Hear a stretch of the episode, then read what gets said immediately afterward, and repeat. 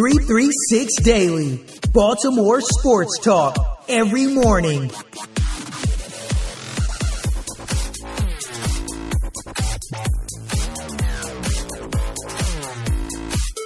Hey guys, good morning. Uh, we've got well, the Orioles lost, and then we got a couple other things that the Orioles lost at last night that we will talk about today. But at least it's Friday. It's Friday, August 23rd. And let's start with talking about another prospect. This prospect uh, played baseball in California, University of California. He too was selected by the Texas Rangers um, in the first round of the 2015 draft, but then they traded him to the New York Yankees during the 2016, and then he was traded to the Orioles at the end of 2018. So he's fairly new to the Orioles. He has a he made his major league debut for the Orioles on July 29th, 2019. I'll give you a little hint, it did not go well. But he's now up in the organization. He was traded from the Yankees with Cody Carroll, Josh Rogers, and this guy in exchange for Zach Britton. He's spent time in the Bowie Bay Sox, and then he got promoted to the major leagues straight from Bowie. So we had all that talk about how Bowie is used in different baseballs.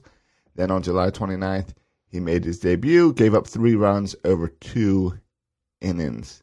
So we I don't know. How do you take that? Do you take that as he came up struggling, or do you take that as a prospect that made the double A to major league um, jump, and there's no way that that's gonna work out.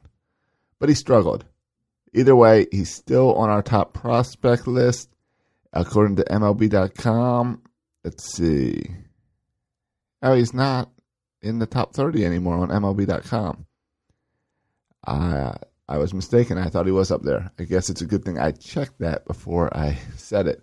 But uh, still a top prospect, guy that will make his more time with the Orioles next year. Is he part of the future? It depends on your definition of the future. And it depends on what he can do in September as he gets the call up and then next season. So, who is this guy? This guy is Dylan Tate, new pitcher for the Orioles, that hopefully is part of this future bullpen. But he's going to have to improve a little bit, and I think he will. There's good stuff behind him. So I am going to classify Dylan Tate as part of the future for the Orioles. Let's take a break, and then we'll come back and we will talk about the fact that the Orioles lost last night and they gave up a bunch of home runs and they lost again. Anchor is the easiest way to make a podcast. It's now the home for Section 336, 336 Daily, and Film Study with Ken McCusick because it's the easiest way to make a podcast. Everything you want in one place. You can record and edit on the website or the app. If you don't know what you're doing with audio, no problem. And they take care of the distribution. They get you onto iTunes, Apple Podcasts, Google, Spotify, all that stuff. And again, they'll help you monetize it with little ads like this. So go ahead and download the Anchor app or go to anchor.fm.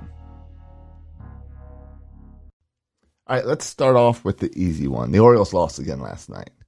And that was a two plus hour, I think it was two hours, 15 minutes, rain delay. So if you're an Oriole fan, you lost as well by sitting through that two plus hour rain delay. Um, they announced like almost 9,000 people at the stadium. There were, by the time the rain delay ended, there were maybe 200 people in the stadium. Not a whole lot of people. So if you stuck out that rain delay, what are you doing with your life? Good for you. I'm glad you uh you must enjoy it, but what are you doing? I don't know if I would do that. There's no way I would do that. But I guess it was also it was raining so hard. If you saw any of the video from Camden Yards, it was raining so hard. I don't think I would have wanted to leave to get to my car in that rain either. So maybe I would have just stuck it out. Who knows? So Stephen Wojciechowski got the start. He went five innings, gave up two runs. Castro came in one inning, two runs. Paul Fry came in two innings, no runs. That's good. Ynoa, came in one inning, one run. So decent outings from Wojciechowski. Good at good performance from Fry, but Castro and Ynoa are continuing to struggle. Um, so let's see. Let's break this down a little bit deeper as we look at oh Trey Mancini early in the game got kind of an inside the park home run. Not really because there were errors and it was throwing errors, but he hit the ball and he ran on, touched all the bases, and scored a run without hitting a home run. So that's good on Trey Mancini. I think it was technically classified as a double, but he scored. So that's uh, that's good. Unfortunately, it wasn't enough as the Orioles lost five to two.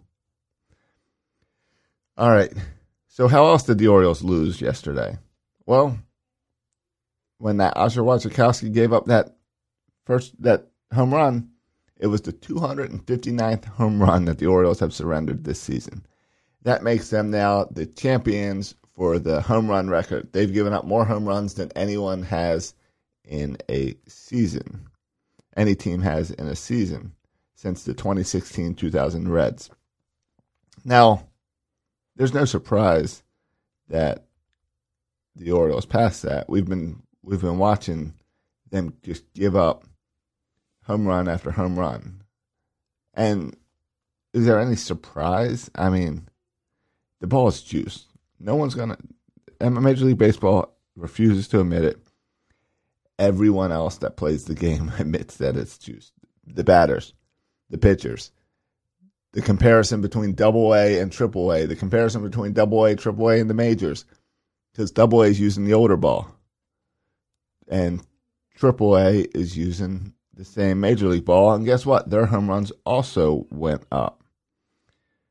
And home runs across the board are up. So whether or not Major League Baseball wants it, it's what's happening. And I mean, clearly they want it. I'd like them to just come out and talk a little bit about it. At least say, hey, yes, we tweaked the ball. Uh, it's flying out a little more than we wanted, so we'll pull it back a little bit next year. Or yeah, we tweaked the ball. Uh, people love the long ball. We wanted more home runs. At least just be clear about it because we all know the ball is juiced. And it's crazy that Major League Baseball is sitting there and saying that it is not juiced.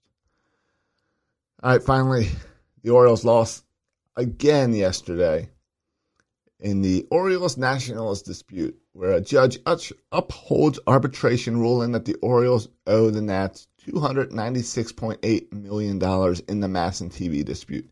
Now, the Orioles have already paid 196 or 197 of that million. So technically, they owe about 100 million left. And they say if you look at ratings or MASN, that number will adjust a little bit. But still, it's the same. We keep getting this arbitration ruling against the Orioles in this massive dispute, and I don't get it because the Orioles and Major League Baseball and Nats they all had a contract in order to bring the Nats to DC. And how is it that suddenly like that contract is void and doesn't matter? It's not how it works in my life. I can't go to my mortgage department and say, "Hey, my house, I know I told you I was going to buy the house for this price, but let's knock a hundred thousand off of that. I can't go to a client and say, "Hey, I know we agreed to this price, but now you're going to just pay me even more money because I don't like the price that I originally made, the deal that I originally made."